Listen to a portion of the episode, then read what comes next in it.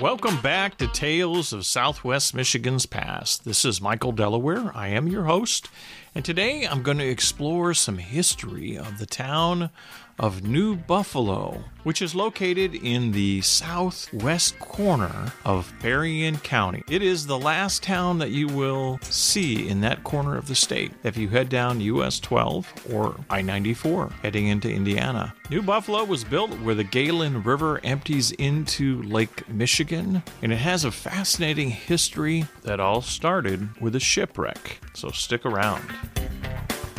So, the population of New Buffalo, according to the 2010 census, was about 1,883 people, which consisted of 881 households and 497 families living in the city. And the median age of the city's resident is 48.4 years of age, with about 17.3% of the residents being under the age of 18.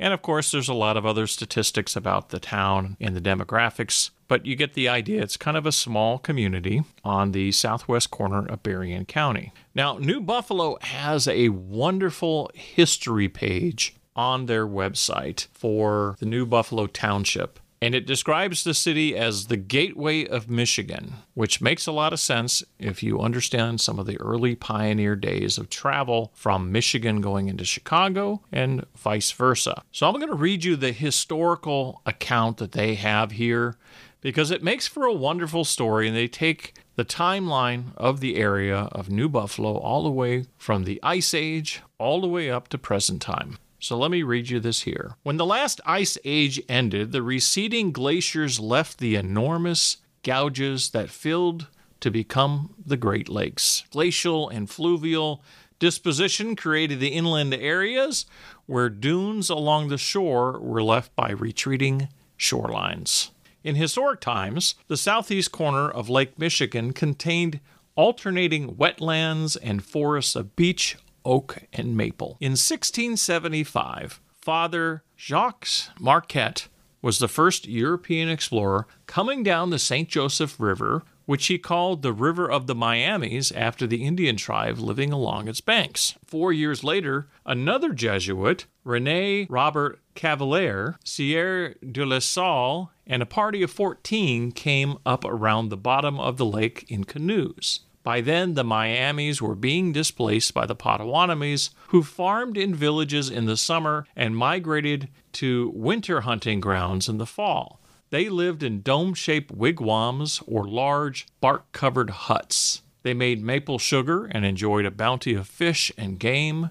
During the passenger pigeon migrations, the flocks of the large birds were so thick that they could be felled even with poles and club wielded by men standing on dunes. The Potawatomis were originally friendly. There was some intermarriage with the settlers, but Chief Tecumseh persuaded them to enter the War of 1812 on the side of the British. White man's diseases and liquor had more effect than the war, however, and in the Chicago Treaty of 1833, the Indians ceded all of Berrien County except a few reservations. Not all Indians left. Pokagon, second ranking Potawatomi chief, a Catholic convert, described as the reality of the noble red man of whom we read, who may have lived near the mouth of the Galien River and had later established a tribal village in Bertrand Township, sought and received permission to move his settlement to Cass County. His descendant, by the way,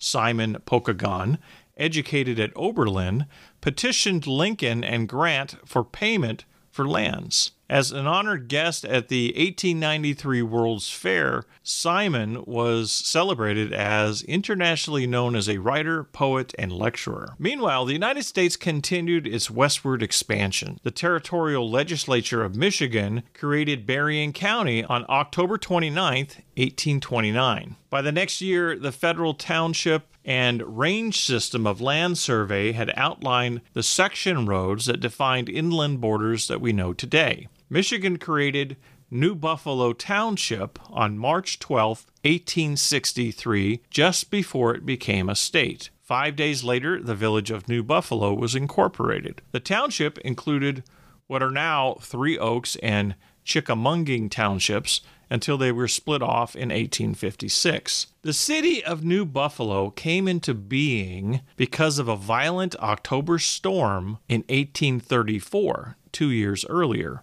when Captain Wessel D. Whitaker grounded his schooner called Post Boy in the mouth of a small stream called State Creek near the present village of Grand Beach. The ship was destroyed, but captain and crew survived the disaster and walked to Michigan City, where there were taverns that could provide food and shelter. There, Whitaker hired a rig and headed north for St. Joseph to report the ship's losses to its underwriters. On his way up the coast, he was struck by the advantages and the beauty of the spot where the Galien River passed through Lake Pottawattamie into Lake Michigan. Now, Lake Pottawattamie has since been drained by the sawmills over the years and was, by varying accounts, about two miles long and a half mile wide and up to 90 feet deep or four miles long by a uh, mile wide and 14 feet deep. It is now just a lazy bend in the river. After completing his business in St. Joe and paying off his crew, he went by stagecoach to the land office in Kalamazoo,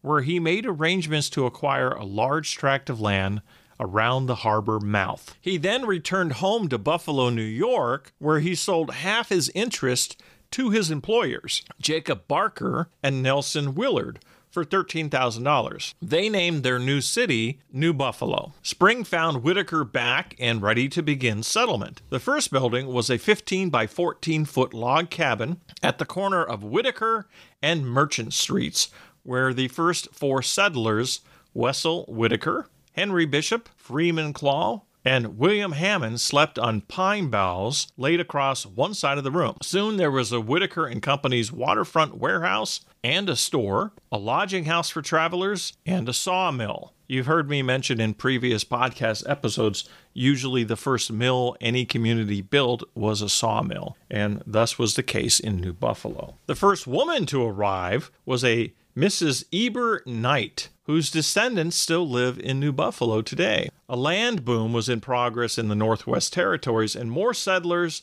many of them Whitaker's relatives, followed him there until development was stalled by the national panic of 1837. Transportation was a problem. The road from LaPorte was described as villainous out of one mud hole into another the whole distance. A lakeshore road had been authorized in 1833 from St. Joseph to Indiana, but only the section south of New Buffalo was passable. Over it, a stagecoach ran a mail run. So there was a stagecoach running south of New Buffalo to Chicago, but the road from New Buffalo all the way to St. Joe was basically a muddy mess. So harbor improvement was a priority. After a favorable Army survey in 1838, the government built a lighthouse in 1839. Unfortunately, that lighthouse lasted only until about 1857 when it became the first local victim to the state's shifting shoreline. But now there was a third alternative. Railroads had begun to stitch the country together with iron thread. The Michigan Central Railroad was chartered in 1846 to build a line to a point near the Indiana boundary and Lake Michigan. New Buffalo was chosen as the end of the line, so passengers and freight would have to shift to another means to continue on to Chicago or other points west. So good times seemed really inevitable for New Buffalo, and it was for a short time, and they were indeed good times. The final tracks were laid in the spring of 1849. 200 people celebrated the arrival of the first train. That year, over 100,000 people rode the Michigan Central. Many stopped in New Buffalo for a few hours, or if the weather was bad enough, a few days. New hotels, restaurants, and stores thrived. The railroad built piers and improved the harbor, and three new Ward Line steamers, the Pacific, the Traveler, and the Cleveland, ran to Chicago and to Milwaukee. So the railroad continued all the way to New Buffalo, and then the railroad built piers and established the steamer lines so they could continue shipping freight all the way to Chicago across the water, which is really a fascinating combination of uh, transportation. And then we have side tracks appeared every mile or so along the railroad, opening up the lumber industry. Logs were picked up on the sidings and transferred to ships headed across the lake. In 1850, one steamship company alone purchased 7,000 cords of wood. In 1859, only four years later, the Michigan Central extended its line through Indiana to Chicago, and then the passengers didn't stop. The boom was over, the town lost half its size, and some buildings went by flat car to Three Oaks, where the lumber industry would thrive for another 20 years. So the town suffered when that new extension from New Buffalo all the way to Chicago through Indiana was created because it was no longer a reason to stop in New Buffalo. And so some of the solutions that some of the merchants did was to have their buildings put on freight cars and taken all the way to uh, Three Oaks, which is a neighboring town. Um, very interesting timeline and history there when that happened in 1853. But land had been cleared, improvements made, and soon there was a new group of settlers that arrived in the New Buffalo area. German mostly. Uh, Wilson Road was called Germany Road. J.M. Patton published the first newspaper. It was called The Vindicator in 1856. J.V. Phillips was the first lawyer, serving for nearly 40 years. And churches were built a Catholic church in 1858, a Methodist in 1861, and a German evangelical in 1862. The First Baptist Church was established in a former dance hall at the corner of Merchant and Barton Streets. For decades, it had the largest congregation and church building. The Berrien County Medical Association was formed in New Buffalo in 1870, and the roads opened to the north as well to the south, with as many as 16 coaches a day between New Buffalo and St. Joe. In 1870, this route was covered by a new railroad line, which was required to have a stop every five miles for the benefit of the farmers. Next to the last stop was Town Line, which quickly acquired a post office and became Union Pier. By 1880, the township's population was 1,198 people, an increase of 376 people, or 46% over the previous 20 years. Just 50 miles across the lake, Chicago had been incorporated the year before Captain Whitaker's uh, fortuitous storm. In 1890, it was a colossus preparing to celebrate itself in the Columbian Exposition. New Buffalo could not compete with its harbor, its industry, or its size, but it could benefit nonetheless. Isaac O. Smith farmed 165 acres on the lakefront between New Buffalo and Union Pier. In 1893, he built a resort hotel for travelers on their way to the exposition. It had 10 rooms, a ballroom, and 10 cottages. Part of the foundations of the hotel and one of the cottages, much modified, still remains today. Thus began the parade of visitors from the West. In 1903, the Congregational Assembly for Bible Students of the Middle West built a summer camp called Potawatomi Point. Camp Sokol opened in 1905 and is still an important part of the township. The YMCA opened its Forest Beach Camp. Other youth facilities included the Jewish camp Tel Hai and the Chicago Commons Camp for boys. Floyd R. Perkins bought 600 acres of dunes and woodlands for a shooting preserve and then expanded it to form the Grand Beach Company. By 1911, there was almost 50 cottages, a nine hole golf course, and a train stop. Ten years later, the majestic Golfmore Hotel opened with 175 rooms,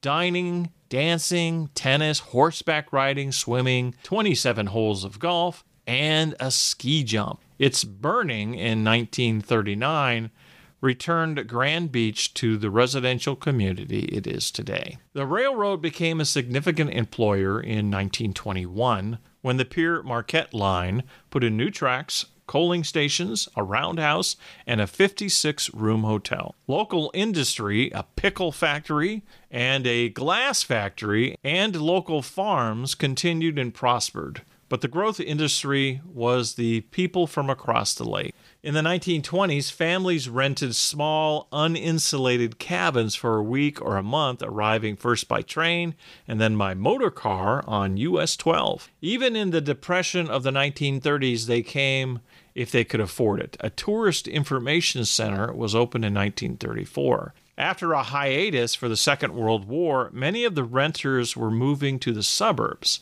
The city dwellers who did not come wanted more. They were repeat visitors and tended to buy as well as rent. The cabins gradually gave way to winterized second homes, which seemed to become larger and more elaborate each year. Marina facilities started when Harold and William Gull offered two boats for rent and live bait in 1947 and grew into today's dredged harbor with moorings on both sides of the bridge. The village became a home rule city in 1965. While industry continues to grow slowly, plastic injection molds, steel castings, and wooden trusses, and farms continue to operate from soybeans to llama ranching, the new businesses are restaurants, antique stores, bed and breakfasts, and even hotels. Partly by plan and partly by geography, New Buffalo Township is still as its 1928 arch proudly proclaimed, the gateway to Michigan. And that's the end of that article.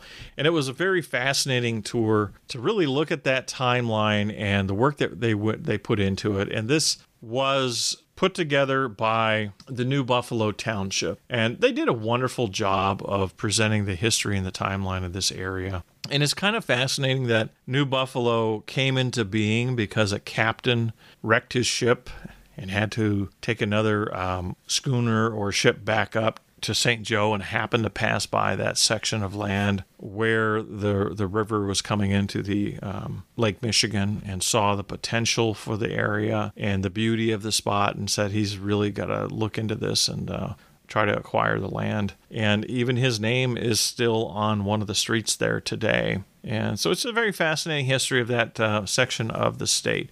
Now, I was curious as to who some of the famous people, if it, if there were any, from New Buffalo were, and I came across a, couple of names to tell you about. So there were two notable people that were mentioned as coming from New Buffalo or related to New Buffalo in some way. Roger Brown, who was born in 1941 and he passed away in 1997. And he was an American artist and painter. Often he was associated with the Chicago Imagist groups. He was internationally known for his distinctive painting style and shrewd social commentaries on politics, religion, and art. In his early life, he was actually born in Alabama, and he described his formative years as a creative child. And he ultimately attended art school at the Art Institute of Chicago from 1962 to 1970. And he was influenced by a lot of the pre Renaissance Italian art, Surrealism, American artists like Edward Hopper, Grant Wood and Georgia O'Keeffe, and also a lot of tribal art from a lot of different cultures. And over the years, he had a lot of his work represented in both Chicago and New York, and he became nationally and internationally known for his artwork. He had a home in Chicago, but he also, in 1979, purchased some land in New Buffalo and he built a house and he had his home in New Buffalo from about 1980 onward, and he traveled back between New Buffalo and Chicago. Um, he liked the dunes and the landscape of New Buffalo. And in later years, he also had a home in California. And his home in New Buffalo provided him with a lot of source of inspiration, and he loved the nature around the area and the changing landscape from winter to summer to fall and the spring. And so he just really loved the area of New Buffalo. And so he's one of the famous people from the New Buffalo area, but he wasn't born there. The other notable person associated with New Buffalo also was not born there. His name was Laurent Novikov, and he was born in 1888 and he passed away in 1956. He was a Russian ballet dancer who became a citizen of the United States in 1939. He graduated from Moscow's Bolshoi Ballet School in 1906, and over the years he performed in a lot of different companies over in Russia, and he became a ballet master at the Chicago Opera from 1929 to 1933. He also danced at the Metropolitan Opera in New York City from 1941 to 1945. And he opened up a ballet school in New Buffalo, Michigan, and he remained there until he passed away in 1956. So he was uh, quite a, a, renowned dancer in his time and um, in the world of ballet dancing. So that's um, the story of New Buffalo, Michigan. It's a beautiful little community. I've been there a few different times. Some of my work has taken me over there. And it's quite a port city for a lot of boating. They have uh, several piers there now, and it's a, they've got a little quaint, beautiful downtown with some great looking restaurants. And they've done a good job of trying to preserve the old historic area of the buildings. And it's um it's a nice little town to visit. I think if you were looking for a cottage to rent or something like that for tourists spot that was a little different along the Lake Michigan shoreline, you couldn't really go wrong with New Buffalo. I mean, just there's a lot of shops in downtown area.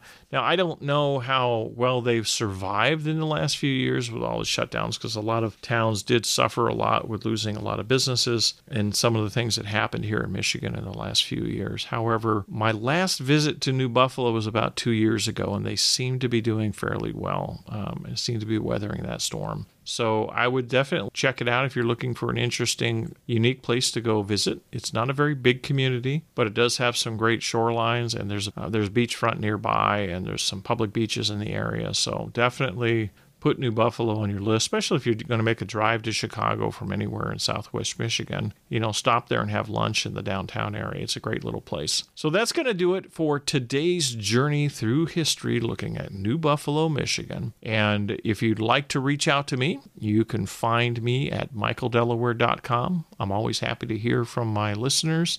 And I do get several messages every week from people that listen to the show, and I appreciate all of them. And I try to get back with as many people as I can.